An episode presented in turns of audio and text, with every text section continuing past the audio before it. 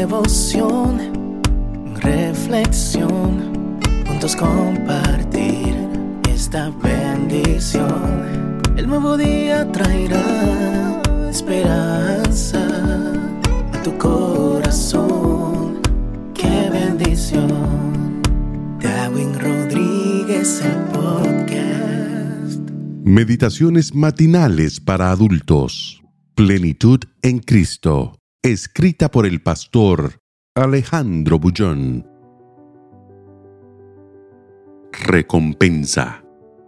Y cualquiera que dé a uno de estos pequeñitos un vaso de agua fría solamente, por cuanto es discípulo, de cierto os digo que no perderá su recompensa.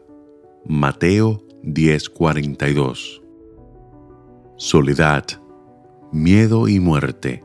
Las tres figuras poéticas y sin forma definida, que siempre lo persiguieron, bailaban frente de él. La danza sinuosa y envolvente de la soledad se acercaba, como felino al acecho. El ruido estrepitoso del miedo lo asustaba terriblemente, y la voz chillona del teléfono que llamaba sin cesar le pareció la risa de la muerte. Miró hacia todos los lados. Nada halló, solo su terrible soledad, la angustia de su miedo y la proximidad de su muerte. Agonizaba. A su lado el fracaso vacío de barbitúricos completaba el cuadro macabro, mientras el teléfono seguía sonando con insistencia. Rita, la vecina del frente, lo había visto deprimido como nunca aquella tarde.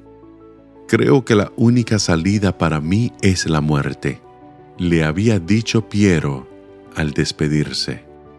Por eso ella propuso llamarlo de hora en hora.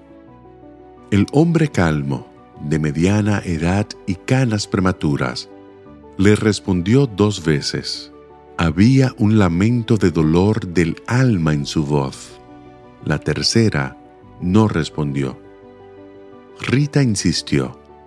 Su instinto de mujer le decía que aquel hombre corría peligro y necesitaba de ayuda. No era de pan ni de ropa, era de ánimo, de una palabra de apoyo, de un hombro amigo.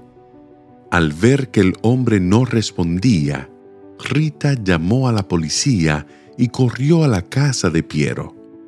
Empujaron la puerta y lo encontraron en el piso de la sala, gimiendo y esperando el minuto fatal. El vaso de agua fría que Rita ofreció aquel día a un vecino deprimido fue su gesto de preocupación por un alma herida. Todos los días, en todos los lugares, hay gente necesitada de amor, gente que vive el drama de la soledad y huye de sí misma. Nada cuesta detenerse, escuchar un poco, intentar entender el dolor ajeno y extender la mano. Hoy es un día que podrías usar para mirar más allá de tus propios problemas.